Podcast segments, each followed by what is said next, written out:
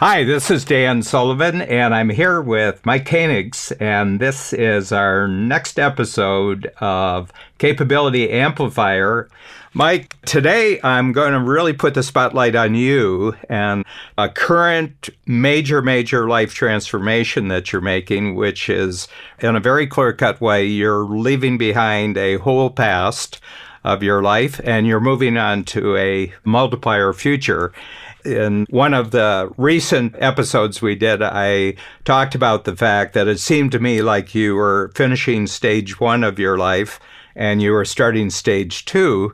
But the interesting thing is that what you're doing in stage two is helping other people sum up special people, you know, people that you've really screened and qualified and checked out, but you're actually allowing them to do the same thing that you are doing for yourself right now. And I find it a very interesting thing is that you're using your internal model to help people with their internal model. And you've got this feedback loop between how you're transforming yourself and then you're helping other people transform. But in watching how they're transforming, you're actually transforming yourself even more. Well, I'll tell you what this comes down to is this is probably my fifth major reinvention. That's the truth. Yes. But many who've, who've watched me say, holy cow, this is probably the most significant because I have cast aside everything. I've literally liquidated every part of my business. I went through a major life transformation. In some ways, I'm in life 3.0 because some of this is a post cancer life. So I became super committed to my health and well being. A lot of people know me have said, Holy cow, you look like you've reversed aging by 10 or 15, maybe even 20 years. And that's just came down to really designing life from scratch. And that means renegotiating my marriage, even of 18 years. I re fell in love with my wife, really looking closely at my son. And I have a rule, a lesson, which I made a declaration, a public declaration at my last big event, last three big events, where I said, moving forward, my goal is to only work with people I love on businesses I love or can fall in love with that I feel represent life transformational ideas, technologies, and approaches. So the areas of focus that I look at are food and beverage. I love that category. I'm an early stage investor in bulletproof coffee medicine and medical technology. I'm alive because of functional medicine and actually pulling together and looking at and examining and implementing every part of advanced medicine I can. AI, big fan of that. I've got some clients in the AI space. I'm still always a big fan of marketing and technology. And then what I call reinventors or those who are focused on transformational technology. And you're a good friend of Peter Diamandis anything that's in the abundance mm-hmm. or an abundance 360 that world i've got a few clients in that space who are looking at transformational mm-hmm. exponential technologies that are true multipliers so we can get more into these categories but the net net is i'm in the best physical shape of my life the best blood work ever mm-hmm. and you know we share very similar networks mm-hmm. it just comes down to narrow deep relationships where in the past I've had 57,000 customers through my past businesses.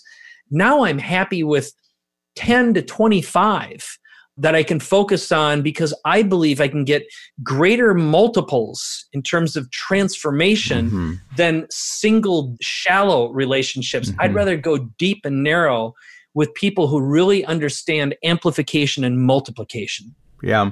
Well, first of all, the fact that you use the word reinvention, if I didn't know you at all, Mike, it tells me three things. One is that you're probably an entrepreneur because entrepreneurs are the most courageous people in the world in this respect.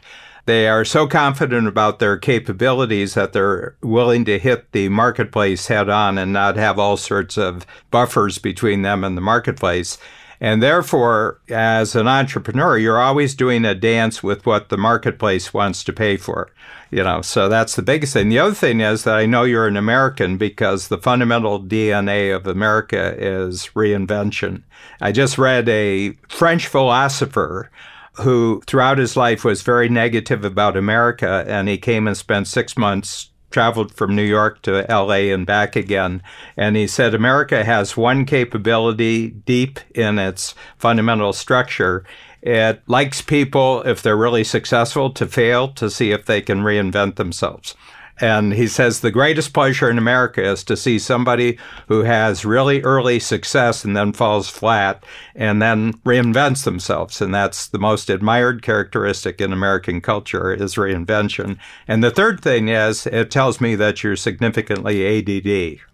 Well, I will own that. And from one to the other, I totally appreciate this. You know, I made sure I had my Adderall this morning before I felt confident to spend an hour with you, Mike.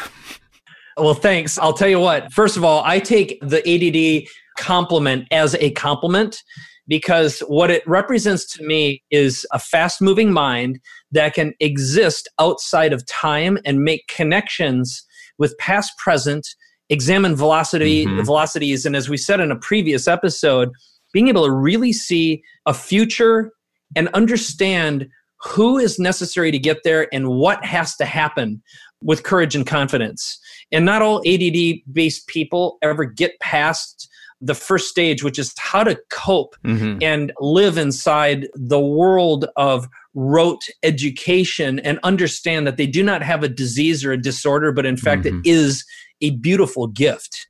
Yeah, and I think that's becoming more and more talked about within the context that you just provided, Mike. Ned Hallowell, who I know really well, major ADD, long time, whole life, personally ADD, also dyslexic. And, you know, Ned talks about this openly. And Daniel Amen, who has the Amen Clinic, that's where I went to be diagnosed.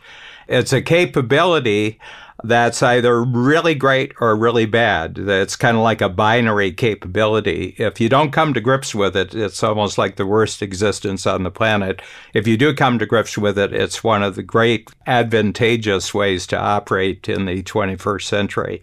But talk about now one of the questions I have, and I mentioned this previously when you were asking me all sorts of questions about how I approach relationships. You talked about five reinventions. This was the fifth one. What were the first four? Because I think everybody is keenly interested. We have a lot of entrepreneurs listening to our series here, Mike, and I find that entrepreneurs are always fascinated about the growth stages of other entrepreneurs. It's one of the favorite topics, and especially if it involves failure. They've transformed failure. That's one of the things that entrepreneurs love the most. So let's talk about the jumps that took place in stage one, and then we'll talk about your stage two. Because, first of all, there's going to be people listening to this who want, if they pass the test, to be one of your transform customers out in the marketplace. You got it. And maybe to frame this up and make it relevant to the listener, something I didn't really realize, but it stems from a great statement that Deepak Chopra said years ago. My wife used to work for him, and he said, Vivian, we all write the book we need to read. And my observation is we all make the product we want to buy. And our best customers buy themselves when they see you through a mirror. And your objective as an entrepreneur, especially if you're in a service, advisory, coaching, consulting business, is to be as transparent and as honest as possible in such a way that someone is attracted to and sees all the different aspects of you in a very authentic way. Mm-hmm. That's what great marketing is. And even Apple, which you could say is an institution, still represents the characteristics of Steve Jobs mm-hmm. and his mm-hmm. highest ideals and his values. So, what I've learned over time is my best and most successful clients, customers, are very much me and they want to experience some of the things that I visibly talk about and share. And I hope that doesn't sound like I'm ego pumping at all, but it's like that's part of the attractions. They mm. want to replicate the success. Mm. And you said earlier about what America likes is reinvention especially after a failure, it is the classic hero's journey. It is the Christ myth, what is called that, mm.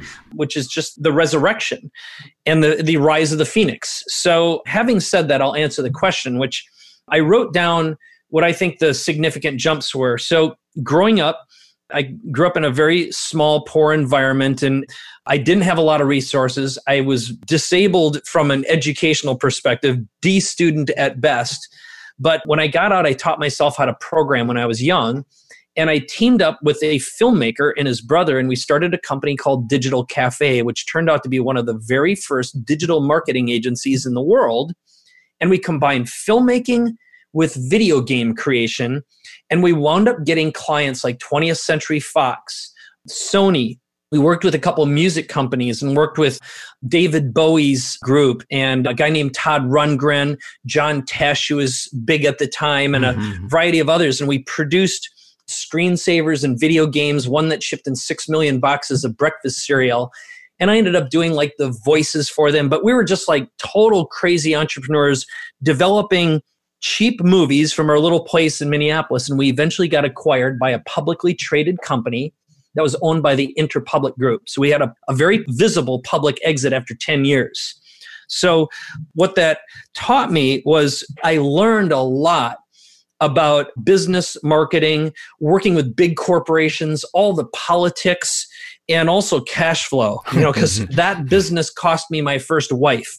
And also, I really struggled with chaos and money management, all kinds of skills. So, we'll call that exit number one, but big jump number one. Yes. Mm-hmm. Let's just get the lineup because then we can go back. Because what I'm already seeing is things that you know are absolutely true about yourself going back decades that you're now bringing to bear on an entirely new focus for the future. So uh, I'm taking careful note of what you're telling me. And then if we see all the reinventions together, then we'll see there's kind of like a symphony of different capabilities and strategies that you've acquired from stage one that can now be really, really directed towards helping other people do what you've already done for yourself. Very good. Well, so the next one is I produced a feature film that eventually got distributed by Warner Brothers. And while that was happening, I had a friend with a record company and started performing. I play a weird instrument called the didgeridoo, which is an Australian wind instrument that you have to circular breathe in it, which means you have a continuous tone. And it's that thing that goes. Anyway, I ended up being featured on an IMAX movie. So that process taught me a lot of you know raising money. We raised money. We did a feature film in minneapolis that got distributed in hollywood. And you know it made its way. We did a couple limited theatrical runs and ended up being on cable channels and stuff. And for anyone who looks it up it's a movie called bill's gun shop. So that was i'll call that number two. And then from there i ventured into seo a search engine optimization and I started figuring out how to hack search engines. And one thing I did leave out is growing up, I didn't have any money. And in order to learn how to program, I basically stole a lot of software. I learned how to remove copy protection and I got involved with and I learned the entire underground hacking pirate community and became good friends with people who moved around a lot of software. I couldn't afford it, so this is how I learned. I didn't distribute for money or do anything that would be considered unethical from that point of view, but it's sort of like I learned every way around how to hack systems. And that helped me figure out how to hack all the early search engines. So before there was a Google and there was Yahoo, there were dozens of different search engines. And I figured out how to produce 50,000 web pages per minute in order to own and dominate every visible keyword that was known. And I got hired by big corporations to promote their stuff. And that later helped me learn how to write copy, marketing copy, and start creating information products. So I ended up producing a product with a well-known publicist. Her name is Arielle Ford. She represented 11 New York Times number one best-selling authors. And I learned about publishing. And I also produced a product called the Internet Infomercial Toolkit, which was way before YouTube, 2 mm-hmm. years before YouTube, that talked about uh, basically deconstructed and hacked the television infomercial and how to use video to sell products online. Mm-hmm. So we'll call that the information product slash SEO chapter of life, which is hacking the early, early internet. Mm-hmm. So that's number three. Go ahead. You're going to say something. Yeah. Well, the thing is that I can tell you it's easier for me to have an overview of this than it is for you to have an overview because I kind of get the top of the trees. I don't have to see all the undergrowth. But when I met you, you were between three and four. I think you were between three and four. That is exactly right. Yeah, where I was just going to hit number four here. Well, yeah, so go ahead. Okay, number four was I took all that knowledge and I applied my programming knowledge and developed two software platforms. One was called Traffic Geyser, the other one was Instant Customer. So, Traffic Geyser basically took all my experience with video marketing, combined it with search engine optimization, and it was a platform that would distribute videos all over the internet, all over every possible site source, boost your search engine rankings. And it was an automated, continuity based business that produced millions of dollars in revenue. And I also did information products. Instant Customer was the first platform that did integrated mobile text marketing with voicemail, lead capture pages, automated email, all that kind of stuff all in one place. And again, I ended up selling that to a publicly traded company. So we'll call that number four. Yes. Number five, there's actually six steps. So I'll make these fast. Number five was cancer. That was my big wake up call mm-hmm. that stopped everything. And I learned bottom line was I was the cog in everything I was doing. I was running myself ragged and living a toxic lifestyle.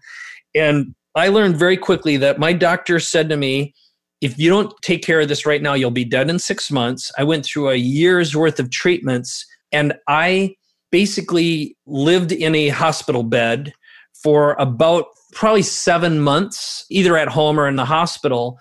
And I couldn't do anything, but I started writing books. And I ended up writing a book. I had less than an hour of strength a day. And that turned into the sixth step, which was my next company after I sold Traffic Geyser Instant Customer after I had cancer, was You Everywhere Now, where that business helped people build platforms. So, and again, it's kind of like hacking media writing books. We help mm. now over 1,800 people write, publish, promote, become best-selling authors, learn how to speak and sell. So we had a product called Speak and Profit. We had one called Create and Profit, where we taught people how to digitize their knowledge and create products. Also, Consult and Profit, which is how to really learn how to monetize your knowledge and your wisdom. So it's a platform that again, I loved it. It was awesome. But I reached a point where it's like, ugh, it was a grind. It turned into a business that required a lot of people, a lot of complications. And that's when I realized I think I can impact a lot more people by mm-hmm. impacting fewer people more mm-hmm. deeply. So yeah, that's the six. So now give me your overview because you've got this genius ability to synthesize things that I can't see. Well, you know, the word focus really means to start with a large field of vision and keep zeroing in step by step until you're just looking at the single most important factor. And if I start with the first stage that you talked about, you know, where you were just scrambling, actually. I mean, we all have a scramble stage. That's what I've noticed about all entrepreneurs, where you dive into a pool where the water's over your head and basically, what you're doing, you're learning how to tread, you're learning how to keep your head sufficiently above water that you can maintain the oxygen supply. You're really kind of ignorant. You make tons of mistakes.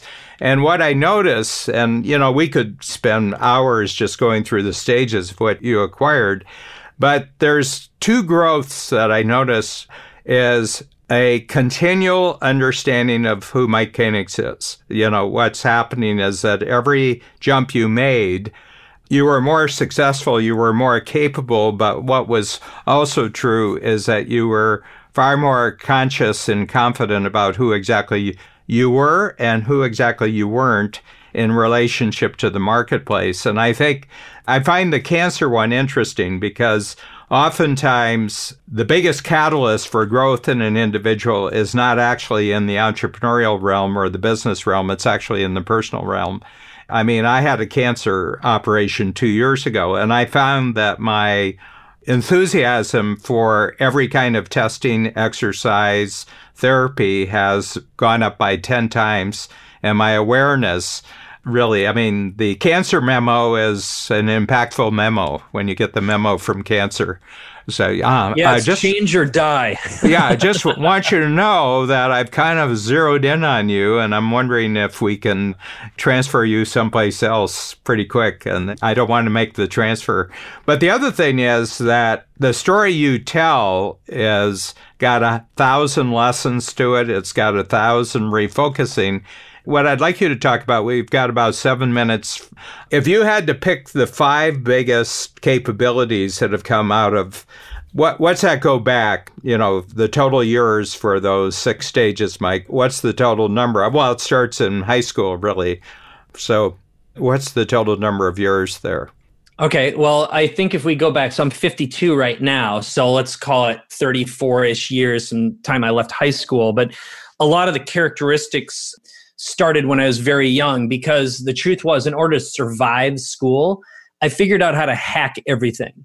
I became an expert at figuring out how to shortcut everything and never play by the rules. Can you talk about hack? Because the word came up specifically in relationship to the digital world, but talk about hack in the general sense. Yeah. You know, Dave Asprey, our friend Dave Asprey, is a an amazing hacker of an amazing number of things. So talk about hacker in that context. Yeah. I think the best way of defining it is if you remember there was a story about how Captain Kirk passed his test when he went through and became an officer he walked in and reprogrammed the testing computer, which was designed to fail no matter what. You couldn't win. So he reprogrammed it so he could win it. So what I did is whether it was in school, I figured out how to win and pass without having to do the work.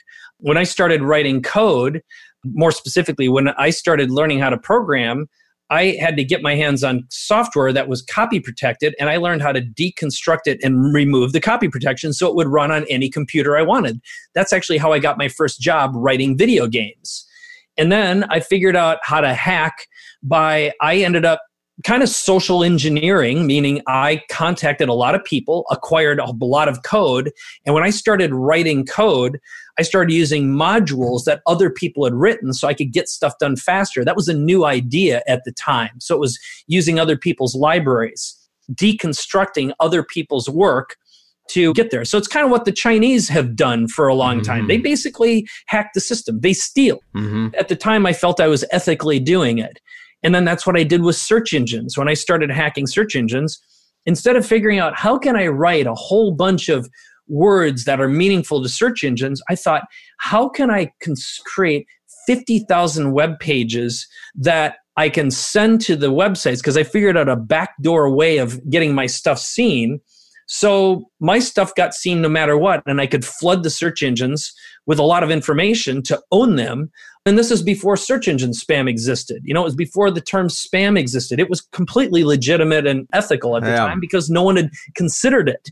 The same is true with what Traffic Geyser was.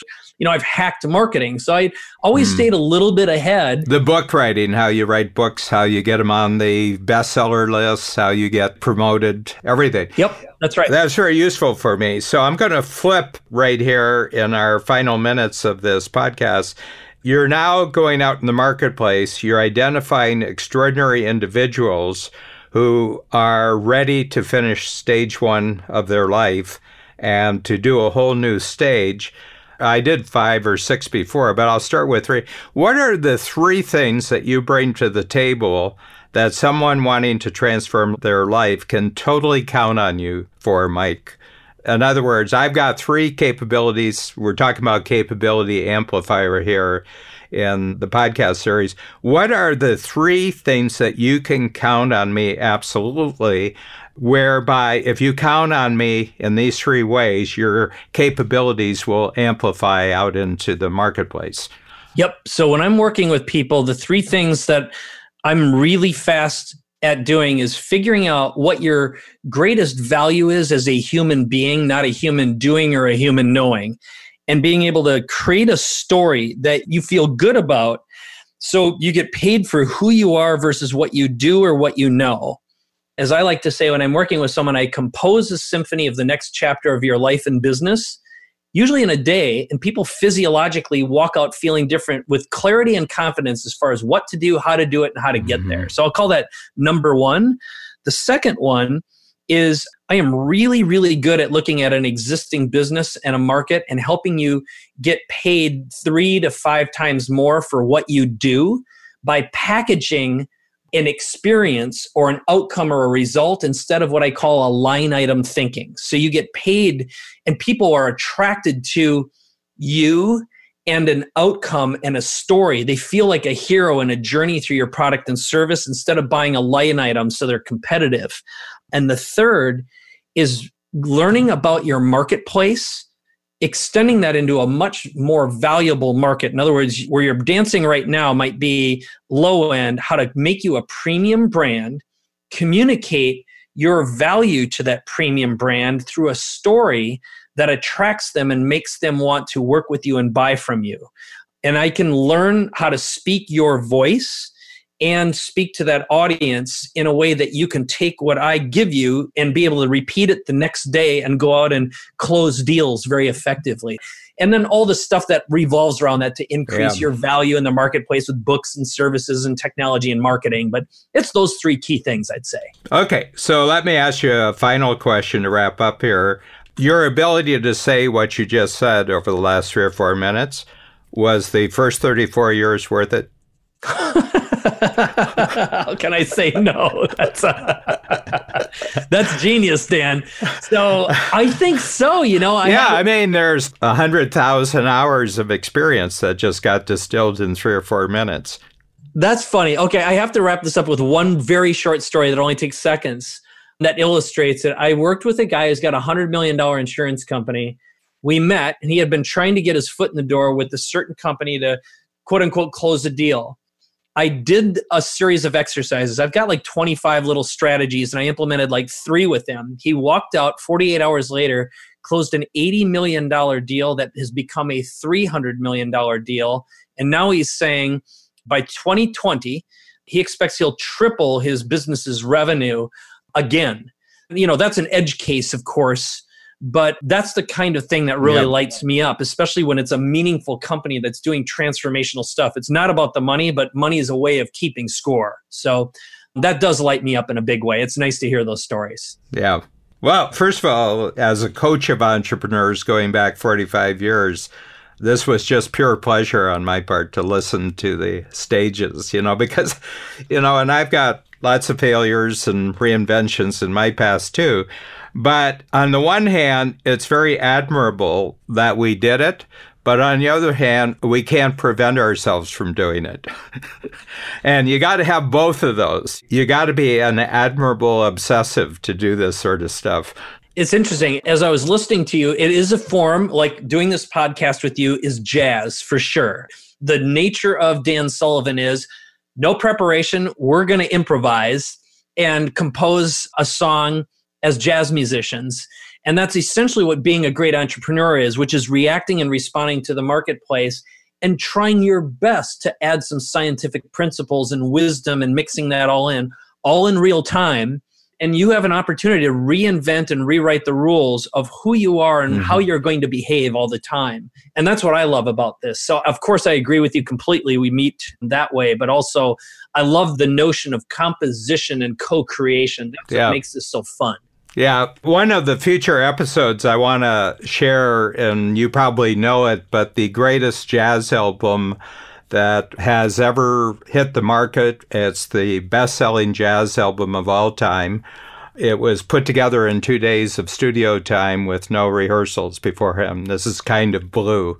And it's just one of the great entrepreneurial, creative improv projects in the history of the world. So we'll look forward to that on a future because it shows you that if you're cooperating with the right people, creating with the right people, you can create magic without very much prep. You depend upon the preparation of their lives to come together in a very short period of focused transformation. So it's a great story. I agree. Anyway, this was joyful. I, I really loved the, and both, you know, we did two episodes today and both of them were a real treat. So Thanks a lot, Mike, and we'll do this very soon and many times into the future.